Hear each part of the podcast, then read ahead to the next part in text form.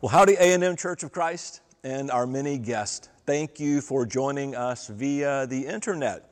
We begin our lesson time today with a couple of really special announcements regarding our first face to face gatherings.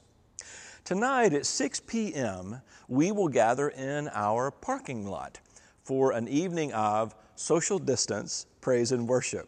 Now, we may not be able to join hands, but we can certainly join hearts in worship.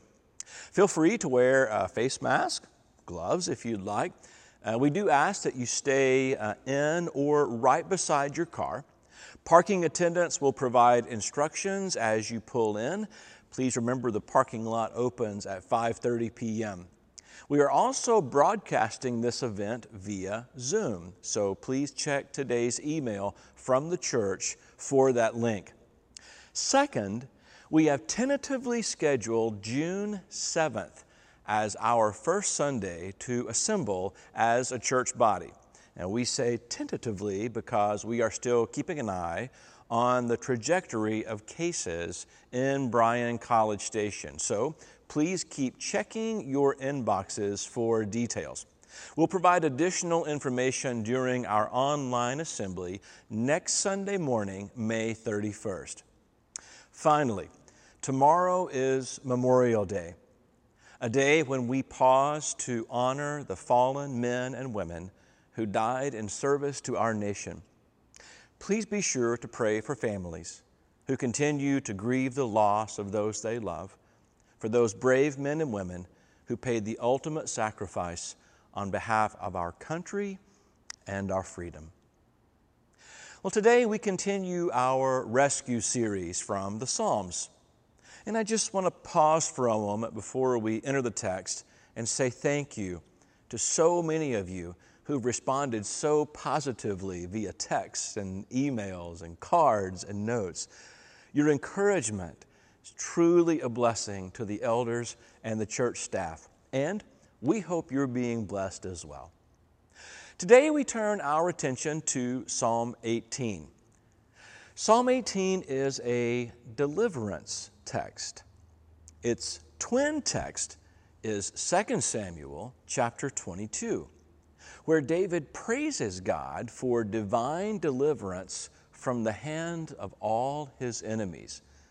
Now, there are five major sections in Psalm 18, but there are two overarching themes, and they are God is our rock and God is our refuge. The psalm is quite lengthy, as prayers for deliverance often are. So instead of reading all 50 verses, I want to read the lead verse of each section of the psalm. And there are three sections total that we'll look at today. Notice how these three section headers speak to the truth of God as rock and God as rescue. Psalm 18, verse 1. I love you, Lord, my strength. The Lord is my rock, my fortress, and my deliverer. My God is my rock, in whom I take refuge, my shield, and the horn of my salvation, my stronghold. You know, it's so easy in our modern culture to read words like this and reduce them to a t shirt or coffee cup slogan, really as a means to just make us feel better. But the psalmist isn't simply humming a happy tune here, he is awestruck by his powerful God. I think it's still possible to encounter God in this way, to be as awestruck by His provision as the psalmist is in these opening verses. But instead of me telling you about it, I've invited some of our members to read this text this past week and then describe to us how it speaks to them in this pandemic. In a time when an enemy certainly pursues us, all of us. So let's start with a thought from Susie Burke, one of our Aggies for Christ. Psalms 18.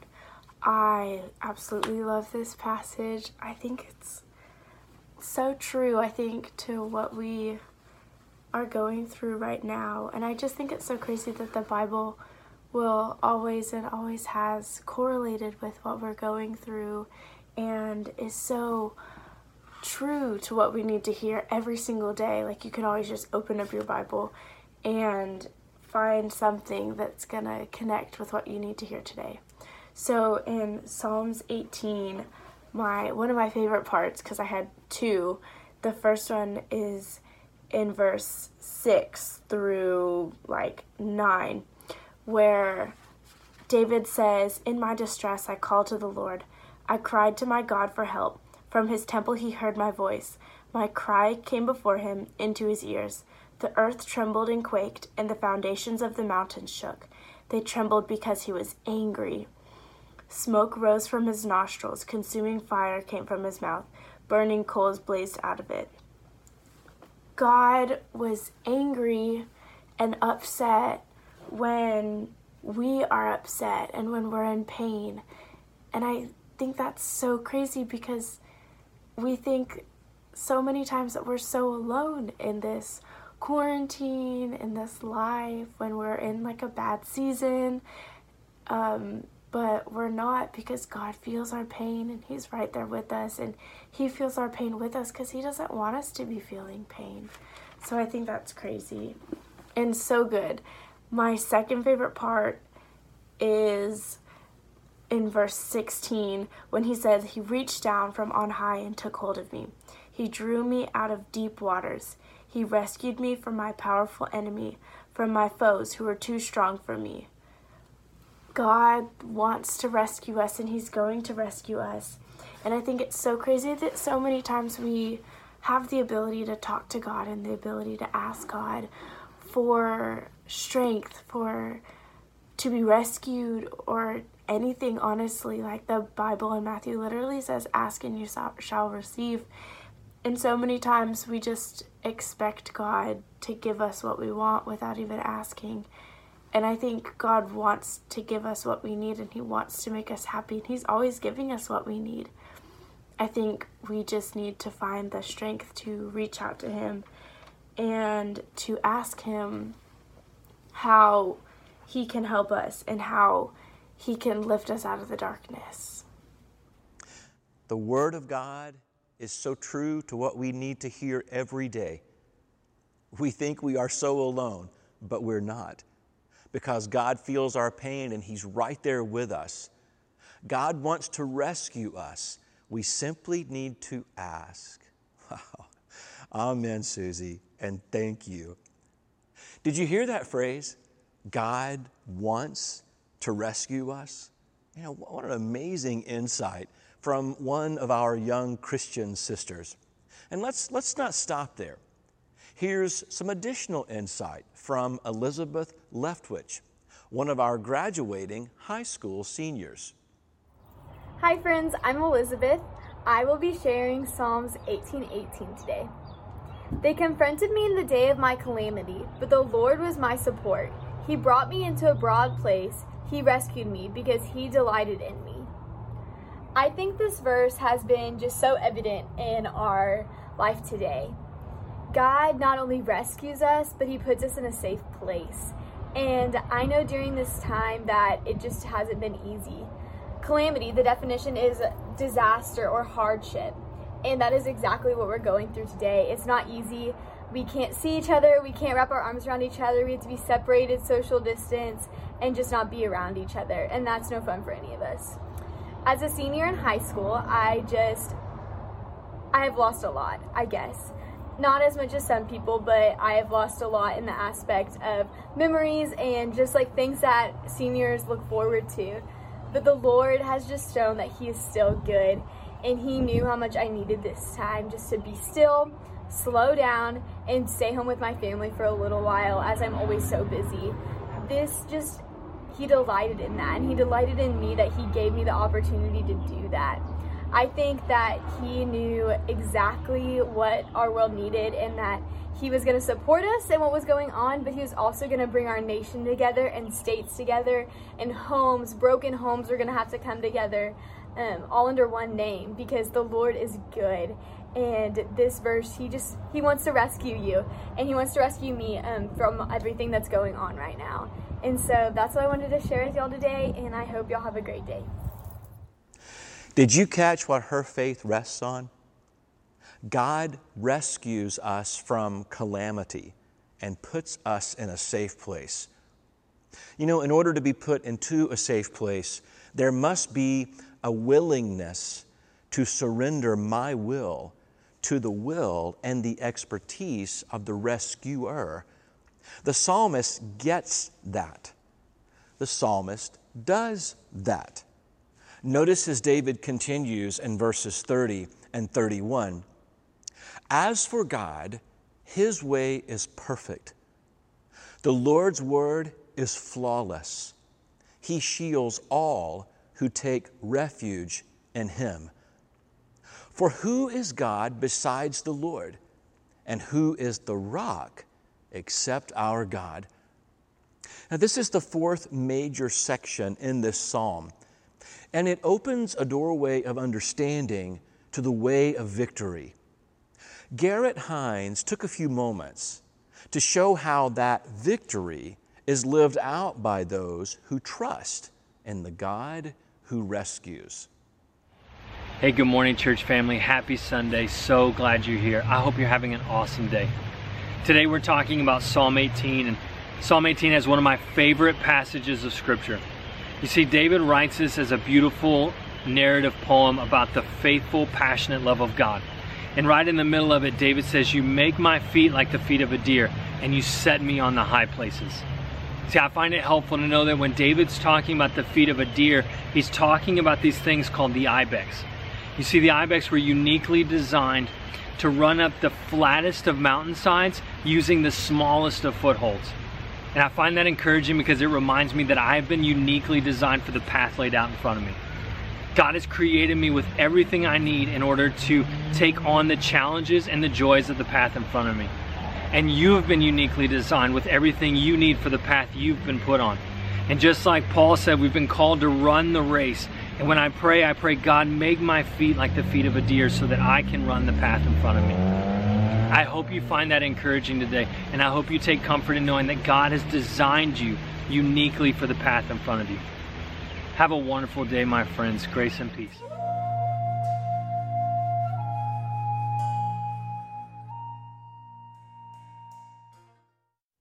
We have been uniquely designed by God with everything we need to walk the path before us. My goodness, I could preach a hundred sermons and never say it so eloquently. Thank you, Garrett. The final section of Psalm 50 closes with praise.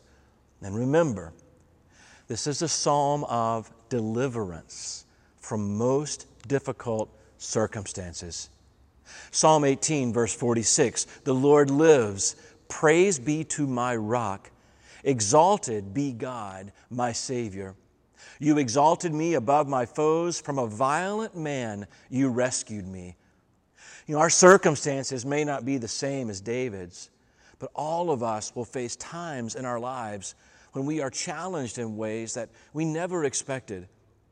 Please take a few moments to listen to a few words from two dear friends who have lived this psalm for the past few years. When Greg asked us to pick a verse from Psalm 18, I picked verse 16. He reached down from on high and took a hold of me. He drew me out of deep waters.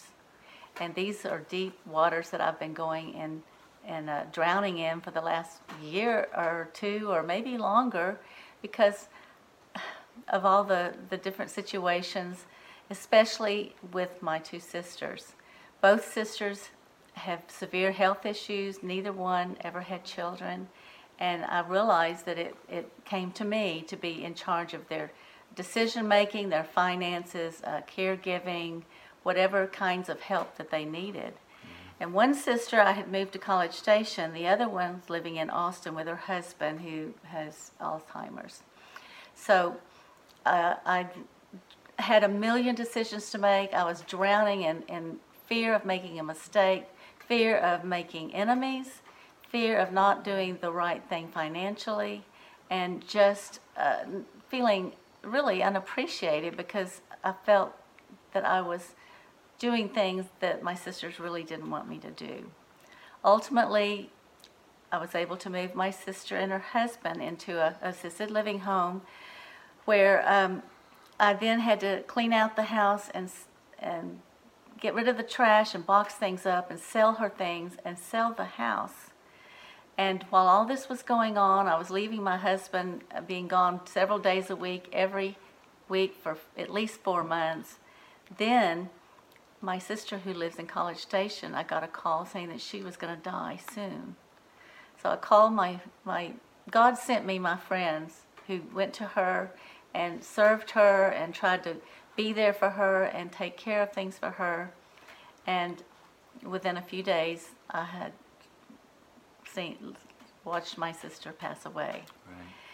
Then, right after that, um, it was just a little while. I was trying to clear out two homes, and then COVID started. And in, during this pandemic, my sister and her husband in Austin um, were isolated in this home, and her husband passed away, Yeah.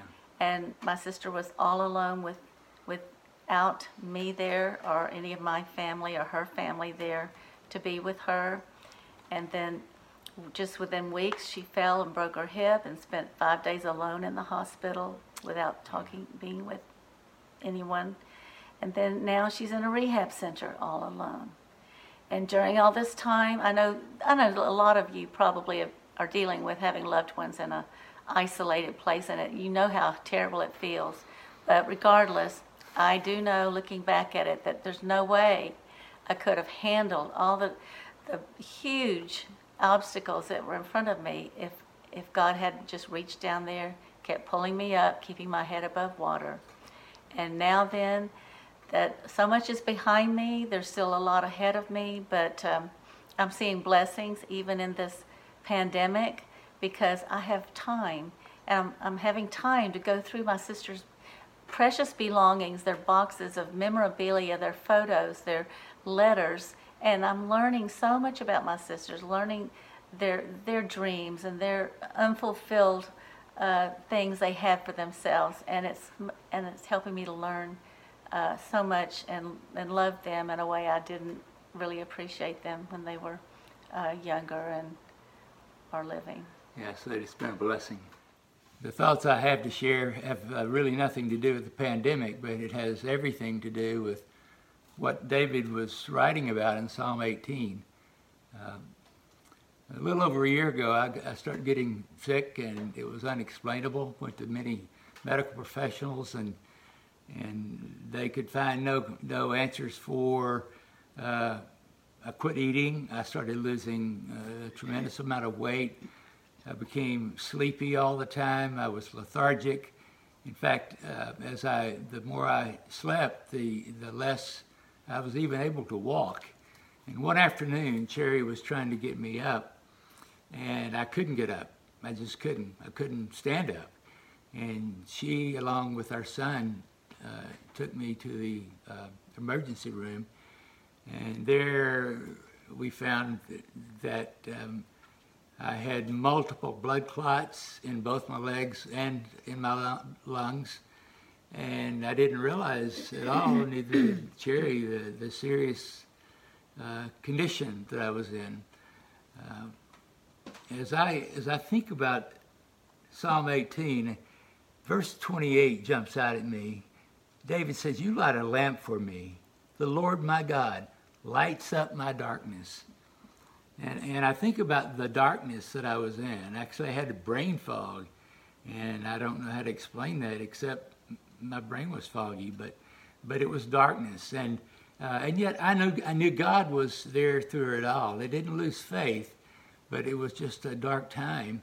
And as I think about Him bringing light, often He brings the light in in small forms as well as big forms. But I, I had so many Christian brothers and sisters, and many of you are watching this video probably right now. but you're thinking about uh, the times that you specifically reached out and ministered to Cherry and to me through through that time. So not only was she dealing with her sisters, but she was an incredible nurse for me, and she helped through the way she nurtured me to bring light out of that darkness. Praise God for His eternal light and the way He shows up in our dark moments. Thank you, Bill and Cherry, for your faithful witness.